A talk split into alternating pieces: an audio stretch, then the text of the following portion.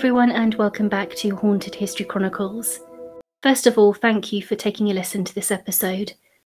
Before we begin, I just want to throw out a few ways you can get involved and help support the show. We have a Patreon page as well as an Amazon link, so hopefully, if you're interested in supporting, you can find a way that best suits you. All of the links for those can either be found in the show notes or over on the website. Of course, just continuing to help spread the word of the show on social media, leaving reviews, and sharing with friends and family is also a huge help. So thank you for all that you do. So now let's get started by introducing today's podcast or guest.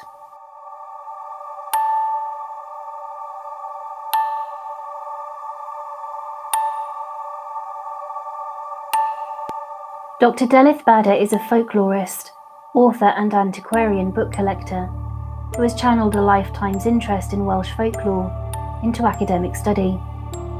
She has expertise in Welsh death omens and apparitions, with a particular academic interest in the appearance of spirits within the Welsh tradition. Delyth has co authored the book The Folklore of Wales Ghosts with researcher and podcaster Mark Norman, due out later this year. It's an exciting new study of Welsh ghost lore through the ages, examined through a contemporary lens, using rare, unpublished, and never before translated material. Wales is a land with a vast wealth of unique ghost stories and folklore, including fantastical animals, flickering death omens, and unseen things that go bump in the night. Delyth is here to share her knowledge and expertise on the subject of death omens and apparitions key themes and motifs running through them, and at the same time giving insights into the history and culture of Wales's varied regions and communities. You're in for a real treat as Delyth takes us through tales of death omens and apparitions, shining a spotlight on the unique qualities of folkloric beliefs in Wales. So let's say hello to our special guest and find out a little more about her.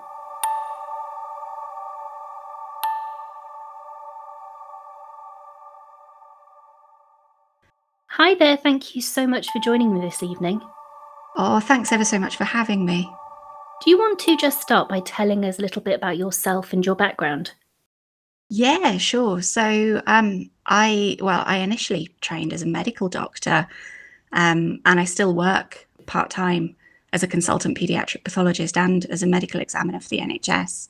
Um, but I'm also lucky enough now to work as a Welsh folklorist. So I've just recently been appointed as an honorary research fellow in folklore with uh, Museum Wales, uh, based in St Fagans National Museum of History, where most of the Welsh folk archive is kept, uh, where I'll be researching the appearance of ghosts in Wales, which is my particular area of academic interest. Um, and I've just written a book about this too. So I'm now quite unbelievably an author as well, which is still a very odd feeling for me.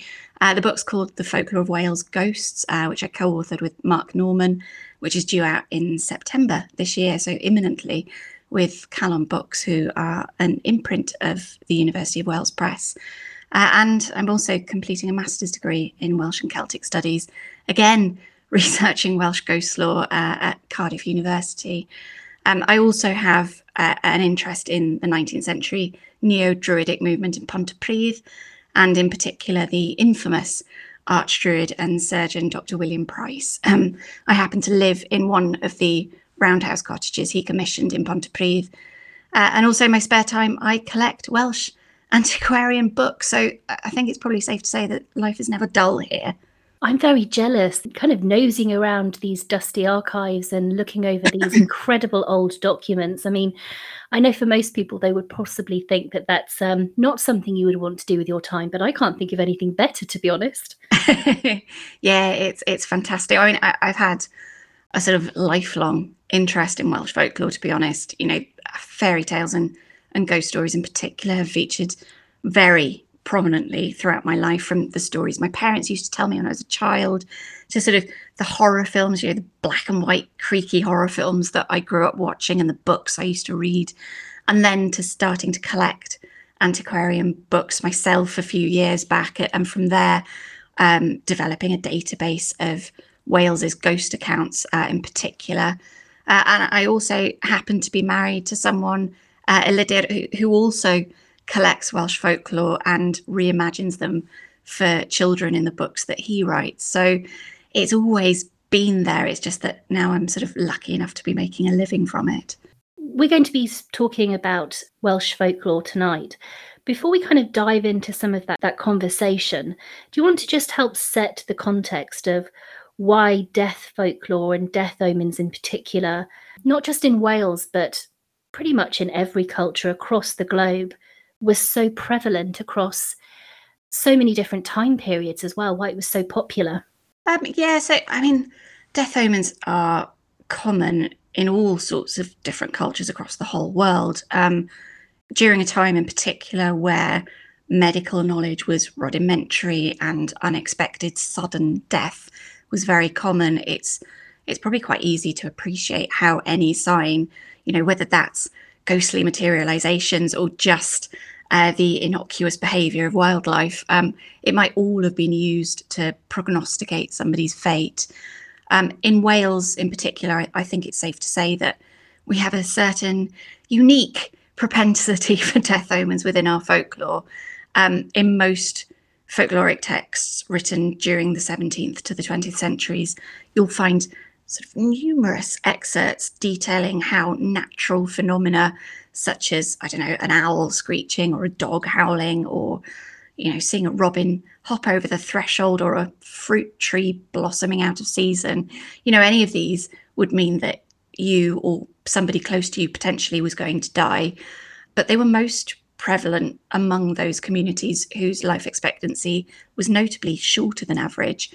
So, uh, in the book, for instance, I've delved into the experiences reported by the mining towns and villages uh, in the South Wales valleys uh, as one of the most prominent examples within Welsh folklore. So, and to give you an example, in Glyncorwg colliery in, in Cwmavan in, I think it was 1902, there was a report of some 300 miners just refusing to enter the mine one morning because some of them had reported seeing the apparition of a woman carrying a lamp and seeing flashes of light.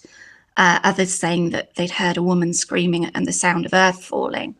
Um, they'd also spotted a dove hovering above the colliery, which is a very common omen of disaster reported in association with the mining community. Uh, anything from, you know, doves, crows to robins. Um, other examples being before the colliery explosions in Llanbradach and Senghennydd in 1901, and then the Morfa disaster in 1890 as well was, was a particularly well known one. A commonly reported phenomena that, that we tend to see in association with the collieries is hearing or seeing a death act out before it occurs, something which is occasionally referred to as a tolaeth in Welsh folklore, although that, that term is usually reserved for hearing the sounds of a phantom corpse or furniture or a coffin being moved. So, death rapping or death knocking, which mirrors the sound of the preparations to come. Uh, it's also sometimes used interchangeably to describe phantom funerals, uh, which are most commonly known as a toili. Uh, in any case, these accounts of sort of spooky bangs and shuffles are probably the least strange of Wales's collection of phantasmal portents. And in that regard, we're, we're quite a creative nation with with plenty of examples uh, under our hats. I'm I'm kind of glad that you mentioned the um, the the folklore surrounding the the mining community because it's a fascinating aspect of Welsh folklore. And when you look at so much of the you know the evidence that survives, you've got newspaper articles that you know these are things that feature in the investigation reports post the accident, post the event you know, documented by those going in, trying to ascertain what happened in the run up to it.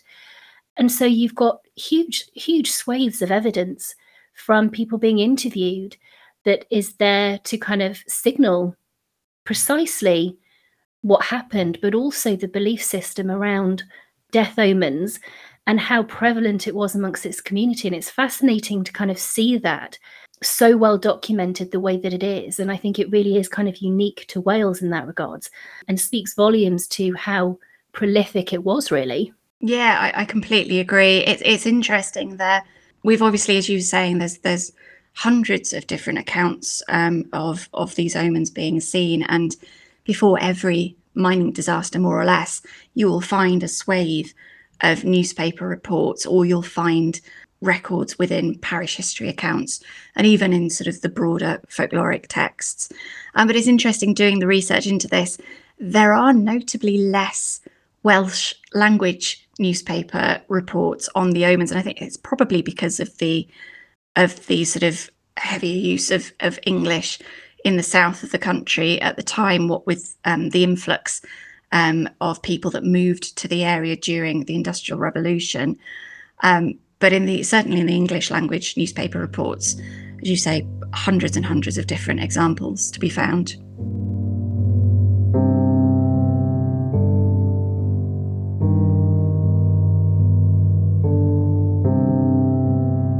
So, what would you say are some of the most common phantasmal premonitions and, and death omens? Yeah, so, so I, I'd argue that of all the phantasmal death omens that Wales has to offer, that the Canwyll Gorff, the corpse candle, sometimes called dead men's candles or corpse tapers in uh, parts of North Wales, that's probably the most universally recognised across Wales. Uh, it's certainly not unique to Wales, but the earliest written record of this particular apparition actually comes from Ceredigion in 1656 uh, by a chap called John Lewis, who happened to be the Justice of the Peace in Llanbadarn Fawr, and whose letter was then published by the uh, antiquarian Richard Baxter in The Certainty of the World of Spirits in 1691. Um, so there's a second letter, also from the same year in 1656, by a John Davis from Gynarglyn, which is also in Ceredigion, where he states that there was no record of these corpse candles existing outside Wales during that time. So then we shoot forward a century and we have the Reverend Edmund Jones at Hen Broffwyd, the old prophet from Tranch in Pontypool, one of arguably the most important and influential accidental folklorists in Wales. Uh, he was an independent minister who recorded hundreds of supernatural encounters by what he perceived to be uh, God fearing Christians of all social classes while he was travelling through Wales on horseback, something which he did for 70 years, which sounds pretty awful. Um, but he records a not entirely unsurprising Christian origin story for the Canwyll Gorff, uh, saying that it was the effect of St. David's prayer, so asking for a sign of immortality for his careless parishioners. Um, and this is often the origin story that's presented today in folklore writing, so that it's a Christian superstition, although that idea is, to all intents and purposes, actually an 18th century invention. But in any case, it's essentially a supernatural light or flame which foretells death. Uh, it's usually seen in association with corpse roads, so showing the route that the coffin would take from the home to the church or wherever the body was going to be buried. Um, and that's exactly what happens in that very first account from 1656, where Lewis's wife says that she sees a Canwyll Gorff passing under the house towards the church. And then, sometime later, a neighbour passed that same way to be buried. And in reality, I mean, those accounts change very little from the 17th century, which is probably a testament to the enduring strength of belief in that particular entity in Wales over the centuries. Um, it was generally said that every person had their own candle, and that if you saw one, the death of whichever person that candle belonged to in the parish would, uh, sort of generally speaking, happen within the year. Um, there are some communities in Wales, so uh, Talacharn uh, Lan, so they believed that you had to have second sight to be able to see them. But more commonly, the Canwyll Gorff could be seen by anyone who just, I mean, sort of happened to be in the wrong place at the wrong time. Uh, it was also believed that you might be able to guess who uh, that particular candle might represent by the appearance of the flame. So, for instance, um, a red flame would be seen if you were if it was a boy, light grey for girls, small flame, for instance, or if the person was very elderly or very unwell, and then a large, bright flame for those who are, in the prime of life. Sometimes it didn't appear as an isolated light, but was instead seen carried by the apparition of somebody who was recently buried, or even in some accounts by spectral skull. Uh, sometimes it was seen about a person's body before death or emanating from the mouth of a person who was close to death. With the Canwyll I think it's important to remember that it's a it's a distinct um, apparition to the more widely recognised will o' the wisp, uh, the sort of ethereal lights that are seen floating over marshy areas, which also exist within Welsh folklore and are known as Tan Ellill, Malldan, or Hydlewyn. Even sort of by the um, end of the 19th century, the will o' the wisp was sort of generally accepted to be a natural phenomenon, whereas the Canwyll Gorff remained uh, very much a supernatural entity. If we then sort of move on to talk about another significant omen, uh, a toili leaps to mind, uh, or the phantom funeral, sometimes known as a tolaeth, which I mentioned uh, earlier, sometimes a cyfrisgyn, uh, a drychiolaeth in parts of Powys, uh, or even Cyrraeth in parts of Carnarvonshire. Um, as far as I can see, the oldest surviving text to describe this particular apparition is in a geographical, historical, and religious account of the parish of Aberystruth, uh, which was written in 1779 by the very same Reverend Edmund Jones that I, descri- uh, that I mentioned earlier. So he describes it initially as an omen of the Tylwyth Teg, so the fairies, which him being a good Christian chap, the Reverend believes these to be evil spirits who had this um, unfailing knack to be able to tell somebody's death. The term itself is, is likely a vernacular corruption of the word teulu or family, and depending on the region these were spotted in, the word teulu itself is sometimes used to denote this particular omen. Um, but that etymology, um, the link with family could well explain its early association with the fairies, um, because Tylwyth from Tylwyth Teg is also synonymous with family. By by the time we get to the sort of 19th century, though, that that link had sort of largely fallen to the wayside, and what we had instead was much like the description of the Canwyll Gorff. It was an apparition of a funeral procession that started from the house of the person who was going to die, and then made its way along um, to the church and then to the grave. Sometimes witnesses were said to recognise individual members of the congregation, and other times it was made up of strangers, so linking back to the link uh, to the theme of the fairies I mentioned earlier. Um, and usually it could happen at any time of day, so it didn't just happen at night, and it could be witnessed by more than one person at once. Um, often there was this element of accompanying auditory phenomena, um, or sometimes you would just feel pushing and shoving of a ghostly procession without any auditory or visual components. Um, the accounts of the toili are sort of a, generally died out quite a bit before the corpse candles, although you still find examples. I mean, I have an um, example from my database, which was collected as, as recently as the 1960s in Ceredigion, so it still forms um, very much part of, of the sort of collective consciousness uh, within Welsh folklore.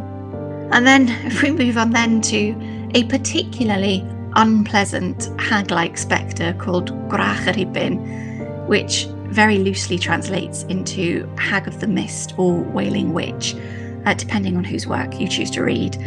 Similarly, um, some folklore texts record her as being an omen that's only found in the County of Glamorgan, but actually she appears in several different locations across the whole country, so isn't isolated by any by any means.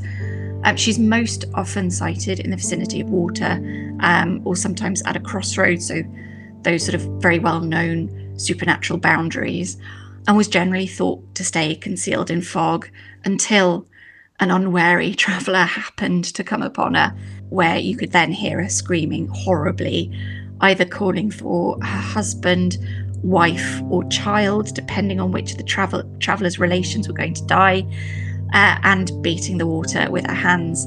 And if she wasn't screaming any words in particular, then unfortunately your own luck was very much about to run out. so there were some authors of the 18th and 19th centuries that sort of touted this notion that she represented Andras, the mother of evil, at, one time thought to represent an old Welsh goddess figure, but I think the link there is extremely tenuous and smacks of the antiquarian habit of goddess hunting. Um, there are also some more obvious links, which you could probably obviously draw with the banshee. Um, and in reality, within Welsh folklore, we have a load of other hag like creatures which you could draw similar um, links with. The Gwrach often seems to have been conflated with another death omen uh, within Welsh folklore texts called the Cyhyraeth. Um, so Welsh folklorists like John Rhys describe them as being one and the same. That's probably not surprising because the word Cyhyraeth itself um, can be used to describe a, a skeletal, corporeal figure, sort of made of skin and bone, so not unlike um, the appearance of Gwrach yr as well as its other meaning, which is the better known wailing wraith found within Welsh folklore. And in fact, accounts of the Cyhyraeth precede Gwrach yr Rhibyn and it's described as an auditory phenomenon only, so a little bit like the Tolaeth. The first probable account that I've been able to find of the Cyhyraeth being specifically described as an omen is again recorded by the Reverend Edmund Jones in 1780 in his book uh, A Relation of Apparitions of Spirits in the Principality of Wales. In this account, he describes how it predominantly haunts along the river Towy um, in Ceredigion through to Carmarthenshire, as well as um, being strongly associated with Pembrokeshire as well. Um, he describes it as being heard more frequently before bad weather, and that its howl was, was said to resemble the groaning of a sick person who was close to death. So at first it would shriek from a distance in a very, very loud voice. Then it would come nearer to you, but its second cry would be lower, and then it would wail right next to you, but this time sounding as if it was just on the cusp of death. Um, so in Glamorgan in particular, it was said to foretell shipwrecks along the coast, and there's a similar entity then in the old county of Meirionnydd known as the Wawch, uh, which was also said to shriek to warn fishermen and sailors of, of coming storms. We have another shrieking death omen, um, one which is called the Aderyn Corff, the beautifully named corpse bird. Uh, traditionally, a bird that was said to cry within earshot of a sick bed, or more commonly to beat its wings against the window panes of the, of the sick, sick person's bedroom. Um, so, with this definition in mind, the owl was often seen as the main culprit, and, and actually, as with lots of other cultures, the owl was considered sort of the luckiest, uh, the unluckiest, sorry, bird uh, in Wales. So, hearing the owl cry was in itself a well recognised death omen. Uh, but having said that, there is a very clear distinction between the Aderyn Corff and the portentous behaviour of other birds. So the Aderyn Corff was very much a phantasmal creature, often described without wings or feathers, sometimes crying out in Welsh, come, come. Um, it's sometimes said to be capable of shooting out ice cold beams from its eyes, uh, and in other places has got balls of fire in, instead of eyes. Sometimes it lacks feathers, sometimes it's got fur instead, sometimes it's got flappers instead of wings, so quite variable depending on which region in Wales you're at. And then, lastly, but I guess by no means least, out of this sort of group of phantasmal death omens, you have the Cŵn Annwn, uh, the Hounds of Annwn, whose howling was believed to, to foretell death. Um, they probably represent one of the oldest omens within Welsh tradition. So they were first recorded in the first branch of the Mabinogi as the hunting dogs of Arawn, king of the Welsh otherworld, Annwn, um, while he was out hunting in Narberth. Uh, they're often uh, uh, in the Mabinogi, they're, they're described as being gleaming, shining white with equally shiny red ears, uh, those colours being particularly indicative of their supernatural origins. Um, by the 18th century, though, the Cŵn are being described in all manner of sizes and coat colours within Welsh folklore accounts. So you have black dogs, red dogs, spotted dogs, dogs dripping in gore, and then even fire breathing dogs in Meirionnydd. Um, they're also not exclusively known as Cŵn and the terminology is generally quite interchangeable, uh, depending largely on the area um, they were sighted or heard. So they're sometimes known as Cŵn or Cŵn Awyr, which means sky dogs, Gwyllgwn, which means wild dogs, and even sometimes Du, the sort of more universally recognised black dogs, and Cŵn Bendith Mamau, the hounds are the blessings uh, of the mothers or the hounds of the fa- fairies, the latter of which was, was sometimes associated with the Toili by, by virtue of that association with the fairies. Generally speaking, the Cŵn Annwn are often connected with the wild hunt. The leader in Wales tends to appear as Arawn, or his psychopompic counterpart, Gwyn ap Nudd, who's the king of the fairies. One of their early 18th century attributes is that the howls were said to be louder at a distance, and then they were said to fade as they came nearer. A peculiarity which, again, seems to have originated in 1780 in the works of the Reverend Edmund Jones, and then repeated so many times by later antiquarians and folklorists that it's now sort of embedded itself as canon. So that is a quick whistle stop tour through all of our, fant- well, most of our phantasmal death omens in Wales. But they really are intriguing and some of the you know some of the aspects of folklore that are particularly fascinating i think are when you look at these subtle variations that sometimes are very um, slight that speak to that particular community the people that live there. And then you know you have these very unique folkloric death omens that are specific to the type of trade. You know, you mentioned those along the coastal region where you're, you know, you've got ones very specific to mariners, people sailing, fishermen. And so it, you know, it really does act as this testimony, I think, to um, the life of the everyday person, their experiences, what they were going through, the difficulties and the struggles, and you know, death being a big part of that. But one of the one of the things that I wanted to ask you is whether you know there's a particular regional variation, the thread of, of something that seems to run across many communities. Uh, yeah, so I mean the Annwn is a brilliant example of that. So whether you call them Wybr or Cŵn Annwn will literally change depending on which sort of boundary lines you're stepping over. Um, but then even in those stories, you'll always find a common thread. So there's a there's a brilliant example in Llangeler in Carmarthenshire in, Sir, in Sir Gaerfyrddin where the Cŵn Annwn in that particular region were thought to be able to take on different forms. Um, so they would sometimes appear as mice or pigs.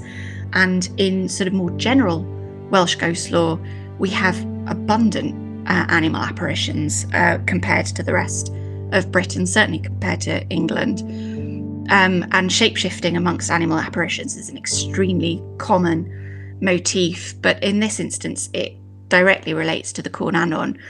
So they have an account of a man in the late 19th century being chased down a mountain by mice, um, which by the time he got to the pub and told everybody, they were very much under, under the impression that it was the Cŵn Annwn that had been chasing him. So, where is the sort of significance of hounds shape shifting into um, mice and pigs and, and the such and such like is, is quite a common motif within Welsh ghost lore.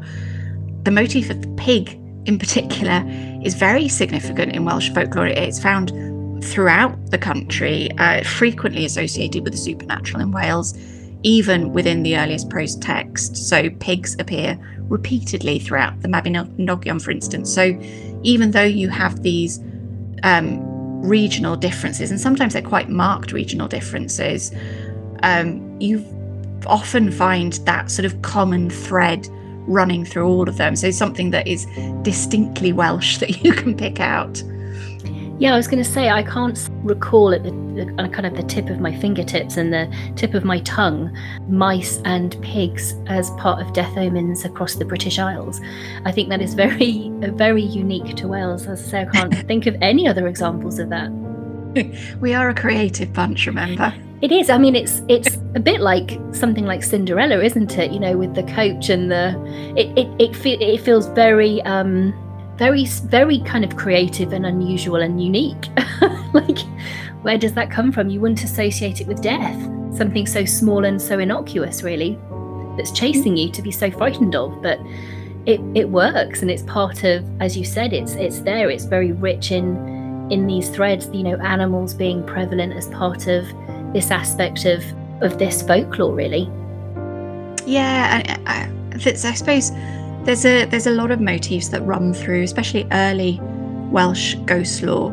Um, lots of lots of differences really between um, what's reported in um, Wales and then what's reported in in the rest of Britain and Ireland. Um, so as I said, sort of ghosts in in animal form in Wales are abundant. You know, literally hundreds and hundreds of cases of ghostly beasts. Whereas if you look at um, towards England, at the research conducted by the Society of Psychical Research, there's not very many cases at all. So there are lots of, uh, of accounts of wraiths as well as in the classical sense of the meaning. So apparitions of living people just on the cusp of death, something which is so commonly recorded in Wales that it's it's almost presented as as a sort of matter of fact occurrence uh, in a lot of the parish history accounts. As I, as I said, sort of looking towards the very early accounts of Welsh ghost lore, a lot of our um, phantoms are described in very abstract terms. So we have these ghosts of animals, but we also have ghosts appearing as pyramids and as spheres and as balls or wheels of fire, or these humanoid figures with sort of missing limbs or missing items of clothing.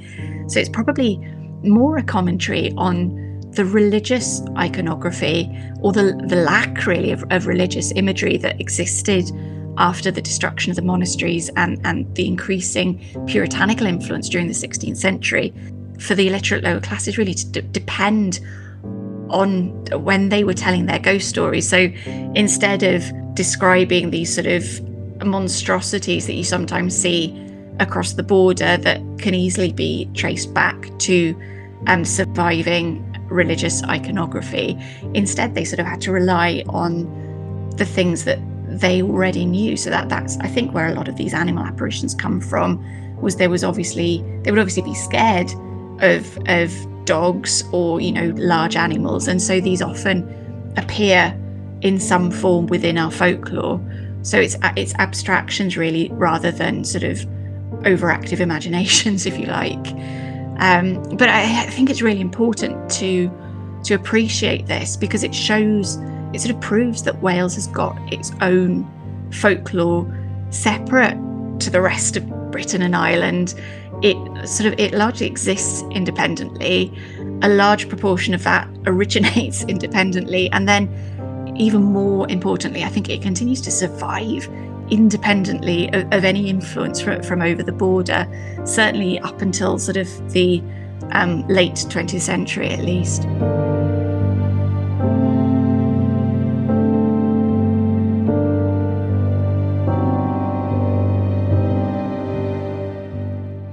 We are about to celebrate hitting our 100th episode of Haunted History Chronicles on the last Friday of April 2023.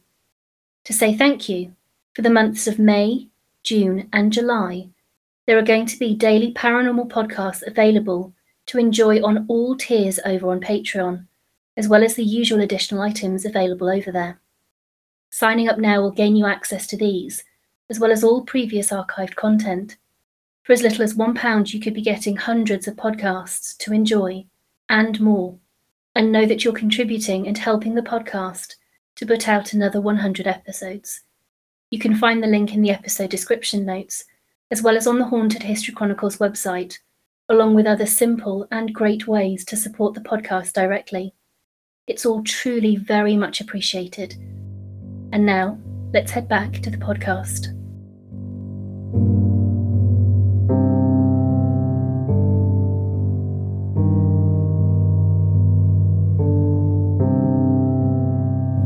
One of the sad parts of it, really, that it all kind of gets lumped together. And even if you look at Britain, if you look at Cornish folklore, for example, it is so unique, so very much original in, in terms of that region, but yet it does get lumped in with everything else in this same way. And you almost have to be a bit more discerning than that and a bit more thorough, I think, in looking at these and teasing them apart to see, yes, what some of the the commonalities and the, the features that are similar or not, you know, not so similar are. But at the same time, I think you also have to appreciate them for these particular areas in these particular regions. And in in the case of Wales, having them stand alone for what they signify for Wales, it then results in misinterpretation and things blending and bleeding together. I mean, you mentioned the Banshee, I think that's a classic example where that element of folklore, how when you see it spread across places like Scotland and into England and, and elsewhere, etc., how the lines between the differences become merged somehow because they don't get treated as as separate and looking at how they are different and how they are very much important for the for the aspect of you know the region be it Scotland be it, be it Ireland and what they say in those areas first and foremost if that makes sense.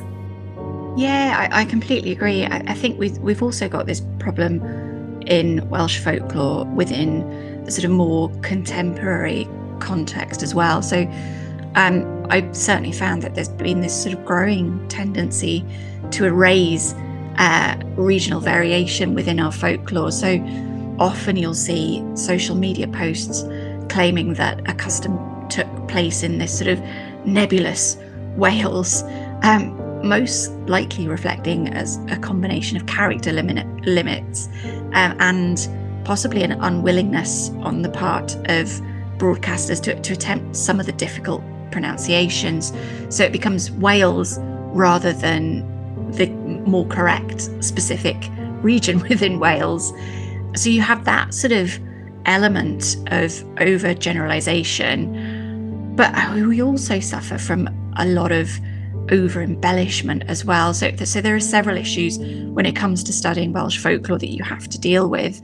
Um, you need to bear in mind first, uh, first off, how these accounts were collected. So the earliest accounts in Welsh hauntings were predominantly collected by English gentry, so people like Aubrey, Glanvill, and, and Pennant, the wealthy, educated upper class men. So while the records that they've collected are definitely invaluable um, to our understanding of the folklore of that particular time, it's very important to remember that these men had very little experience of the Welsh lower classes and their customs and they also had this tendency to present their own sort of societal or religious biases within their work. So we do have that one exception, which is, uh, I mentioned several times already, the, the, collected works of the Reverend Edmund Jones. So, as I, as I mentioned before, he collected accounts from all walks of life, so from servants the whole way through to the gentry. His work is far from unbiased um, but at least it paints a fairly accurate picture of folk belief and, and supernatural belief during the 18th century.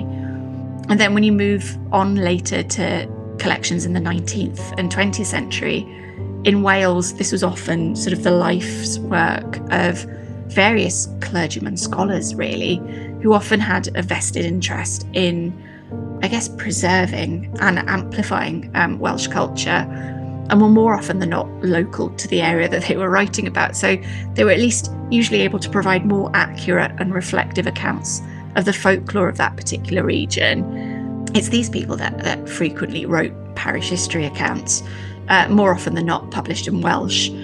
And so it's these texts that are unfortunately notably absent from English language works on the supernatural in Wales. And these are therefore exactly the sort of texts I've sort of tried to include in my book. But we all we also have this problem of over romanticization. So the more embellished the post on social media, then the more likes you might expect from it. But I, it's also not a phenomenon that's new it to Welsh folklore. So you had folklorists of the late 19th and early 20th centuries that were also really fond of enhancing their tales. So people like Wirt Sikes and Marie Trevelyan, just probably as a response to the time in which they were writing sort of at the tail end of the Industrial Revolution, with you know parts of Wales, especially the South Wales valleys here, having been rapidly transformed beyond recognition. Marie Trevelyan's Folklore and Folk Stories of Wales, uh, which I think she wrote in 1909, uh, is delightful. Um, and she's an extremely interesting character, but part of me dies every time I see someone quoting Welsh folklore from that book, given that a lot of it is unreferenced and um, unsubstantiated. Lots of the stories have been embellished beyond recognition, and, and quite a lot of it is simply just made up for effect. So that there's perhaps a sort of slight lack of quality control, perhaps, when it comes to presenting our folklore to a wider audience. Yeah, I mean, I think there's something about that moment, isn't there, between almost one one world and stepping into another, and trying to cling to the old world, and so this this need of over egging the pudding and and romanticizing it, I think, is something that you see elsewhere as well. But I think it is something to be mindful of because, mm-hmm. for me, actually, when you get to that little snippet, that sentence or two, that paragraph, that story that's unique to a particular area, that's the magical stuff actually. You don't need the rest. That's the that's the amazing bit, isn't it? And and so um, it's just something I think to be aware of. Like like most elements of history, whoever the narrator is, whoever is telling it, you have to be mindful of, you know, their reference, the, the time that they're doing it, their biases and all those other things really. Yeah, I mean, there was a fantastic example that I found whilst researching the book. And I sort of said that when we were doing this, we weren't going to include the stories that appeared in um, most of the coffee table books about ghosts in Wales. Um, but there's a very well known ghost story about a man shaped monster that haunts Llyn Cynnwch, which is the reservoir in Dolgella in Gwynedd and it said to drag itself out of the water, crying, The hour is come, but not the man. And then legend has it that, of course, if you stand too close to it, you'll be dragged in with it. So, uh, as I said, this story is found in the vast majority of coffee table books about Welsh ghosts. Now, the person who first suggested that the lake in question was Llyn Cynnwch was the eminent folklorist T. Gwynn Jones in the sort of seminal text on Welsh folklore, which is called Welsh Folklore and Folk Customs, which he wrote in 1930. But that um, assumption of his was based on an earlier 1928 report from the Folklore Journal um, of an otherwise unnamed pool in Dolgella where this was said to occur. But I actually found the earliest account of that story um, having gone down what can only be described the mother of all rabbit holes. The earliest account is actually recorded in 1863 by the poet and the Welsh folk song collector Ceiriog. That's his bardic name. The story instead involves a nearby lake, so a different lake altogether, Llyn Gwernan. And instead, it tells the tale of how local folk noticed that on their way home from Dolgella Fair one evening, a stranger was seen lurking around the shores of Llyn Gwernan, shouting, The hour has come and the man has not passed. Uh, and he was shouting this around the lake until the early hours of the morning. And then the following day, was unfortunately found face down on the lake. So it's presumably a story of how local folk were wary of, of welcoming strangers into the community. And this poor chap has presumably spent the day enjoying himself a bit too much, probably at the fair. But it's only taken one author to misinterpret or assume the facts of that story for it suddenly to have changed location altogether uh, and is now this much more sinister ghost story that involves a separate location I mean, albeit it's probably a much more enjoyable story as well than the, than the original sort of quite sad tale, to be honest. But it's it's a, it's sort of been quite fascinating to watch that happen from one account to the next and just see how that snowballs and becomes its own sort of its own uh, separate legend, if you like.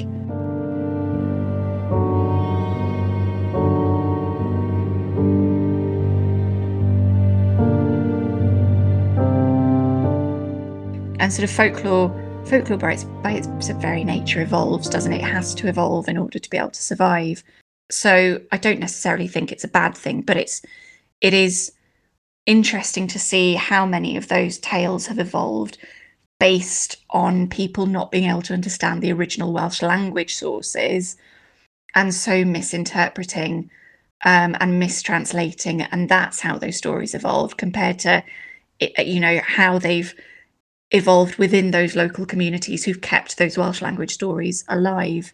And there are definitely examples of stories that you get in these coffee table books, which are completely different to the, the stories that are still held by those communities. So I think it's also important to acknowledge that as well. So, do you have a, a favourite example of um, a death apparition, a death omen?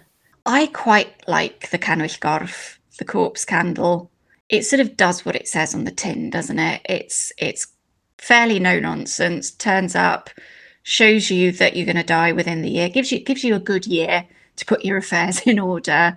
No nonsense. I I quite like the Canwyll Gorff.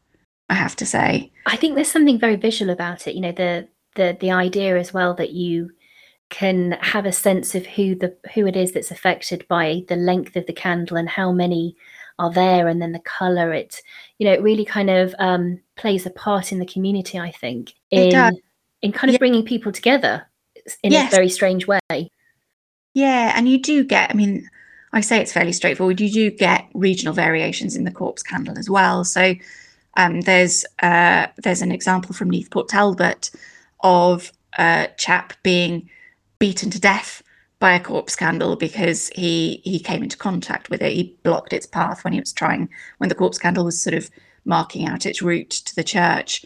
Um, and there's another account of the corpse candle sort of traversing water, going into going into a river and coming out the other end in the form of um, of a pig. So again, you you've got that motif of the of the pig in Welsh folklore. So you sort of it all ties in together, doesn't it? It does. It's rather strange. So, I mean, one of the things that um, I wanted to kind of pick your brain because I know you love the supernatural, you love ghost lore as well, and I was wondering if there are particular aspects of of death omens where there is this kind of crossover into ghost reportings and you know people returning as part of apparitions appearing basically to foretell death if there is if there is aspects of that that come through as well if you know this crossover between these two kind of branches if you like of ghost reportings ghost sightings and specifically death omens yeah so i think i mentioned quite early on that there was um, there's lots of reports in wales about sort of wraiths in the classical sense so so um, apparitions of people who are just about to die.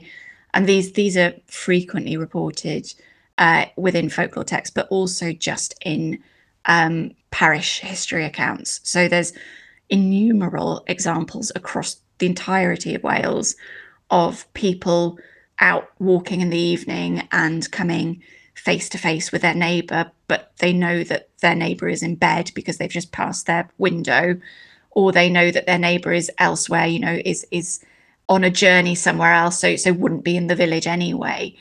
So there's lots of those sorts of examples where people have written that they've they're, they're essentially seeing sort of spirits they're seeing ghosts but they are in of themselves death omens as well again i think it speaks of community doesn't it and it shows that connectiveness and around the world uh, when it comes to to ghost lore have these similarities that defy time, that defy region, that defy countries. And yet you see them coming up time and time again. And, and why is that? You know, how is that possible that they can be in so many places in p- uh, different parts of the world when that that element of being able to have that communication spread just wasn't there for that to happen but yet we see it recurring over and over again it's it's a fascinating aspect that i think is is something to definitely look into and to kind of think about and to to be fascinated by because I know it's something that interests me.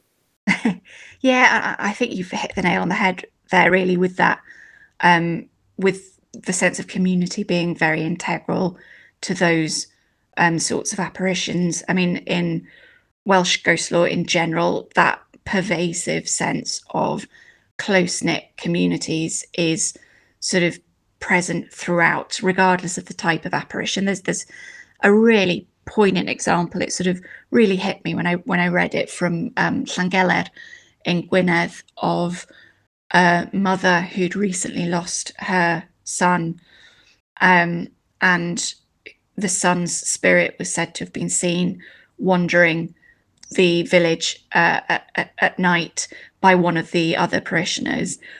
And then, so for the next however many weeks, this elderly mother spends all night just traversing the road between her house and the church over and over and over again because the belief is that if somebody's seen a spirit, then there is some message that they need to relay. And if they can't relay that message, then that spirit will never rest. So she spends all of her time looking for her son so that she can help lay her son's spirit to rest. I just thought that was heartbreaking when I read it. Well, it speaks to, to grief, doesn't it? To loss and to, yeah, that profound need to make sure that their loved one is at peace. And again, it, it comes back to what people believed at the time and certainly perceptions around life after death and what they believed needed to happen for those for those souls to be at rest and it's again i think really important to preserve these stories for what they do tell us about our past and what we've you know where we've been what we've believed and how that changes over time or doesn't change over time depending on you know what aspect it's looking at really. Yeah i, I completely agree. That that's sort of what i've been trying to do with the book because i think that comes out much more prominently in the Welsh language texts, um, the ones that have been written by the parishioners in the sort of parish history accounts. Um, so, I mean, as we mentioned earlier, sort of even with the more academic contemporary texts, sort of the original Welsh sources aren't really used to inform opinion. Um, so, what I've been doing is instead to focus directly on those Welsh sources many of them sort of extremely rare, mostly unrecorded since the time of their initial publication, which in itself is a travesty. I mean, even if these stories are being kept alive within communities, the fact that they've not been republished again is quite sad. And then some of them sort of were publishing really for the first time ever. Um, so, having spent the best part of a year translating the hundreds of accounts that I've collected over the years, from various different sources. The hope is really that the new ideas we've been able to put forward, and then some of those misconceptions that I've been able to address on the back of my research w- will sort of help to improve that collective understanding of ghost lore in Wales. And with things like that sense of community, that that will just come as part of that of that new understanding. I think it's important to realise that in in Wales these aren't, for the most part, they're not lost or forgotten. They are stories that are being currently told over and over again within communities. It's just that perhaps those stories then aren't travelling beyond those communities and they're not reaching a wider audience. Um, and so that hopefully with with the research that I'm doing, it'll sort of bring those stories to a wider audience and be something that people can can celebrate. You know, regional differences. It's so important within folklore, mm. and I often in Wales that that is lost for for the reasons that I've mentioned earlier. So um, yeah, really excited to be doing this sort of work. To be honest. And you have your book that you you mentioned earlier coming out in September. Do you want to just tell people listening briefly what they can expect from this book that you've co authored with Mark Norman? Suppose if you've ever visited Wales and lots of time into, into any of the bookshops there, you'll um, you'll usually find a load of those coffee table books written about Welsh ghosts. They're predominantly aimed at tourists and they often provide a fairly broad overview of some of our most well known stories and legends. And they're brilliant. And I own the vast majority of them myself. But as I mentioned earlier, they do tend to rehash the same old stories. And sort of wonderful as those stories are, for a first language Welsh speaker, it's often a bone of contention that the use of Welsh language sources are notably absent from these books. So that is essentially what we've set out to do with this book. So it predominantly uses um, unpublished, untranslated material um, or material that's extremely rare. So um, even the most seasoned Welsh folklorist hopefully will find something in there that they've not heard of before. Um, so, as I said, hours and hours of my time translating hundreds of these stories to English for the first time. So, hopefully, that will that will just help improve the understanding of Welsh ghost lore. I mean, both inside and outside the country. Um, I think uh, importantly. Um, so yeah. I can't wait for it to come out. Seriously, I'm literally. I can't wait for it to come out. I mean, I mean that is incredible to to to do that. I mean, I can't I can't imagine the amount of work that you've you've done to to do all of that and put it together. And like you said, the amount of hours translating the, the you know the original source material, but to yeah. be able to then have that for in print to see that and to have it collated is an incredible body of work. And and like you said just i think will really help showcase the uniqueness and the beauty of, of welsh folklore and, and ghost lore and, and etc for anybody to enjoy anyone. Yeah well i mean that's the hope. And the beauty is obviously with the work i'm doing now as an honorary research fellow i mean it's essentially the tip of the iceberg so i probably got enough within my own database to write the exact same book with completely different accounts all over again. But then I've got an entire archive now of cases that I can just delve into at, at my leisure. And the plan is to digitize and to translate all of those cases as well. So they should all be available for the public to enjoy uh, in the next few years. Oh, that is incredible. Honestly, I'm so. you know when it. You know when you're just waiting for Christmas. that feeling of you just, you know, as a kid when you're just marking it off. That's how I feel because I just think things like that are so exciting. And knowing that that's all to come, not only with the book, but obviously what you're working on behind the scenes is just incredible. And I'm so excited. Um, and, you know, I'm sure people listening are going to feel the same way. So I will make sure to put all of your details onto the website and into the podcast description notes so that people can easily find you, find out what you're up to, get news of, of other things that you're up to when the book's out, so that they don't miss anything really. And I will say goodbye to everybody listening. Bye, everybody.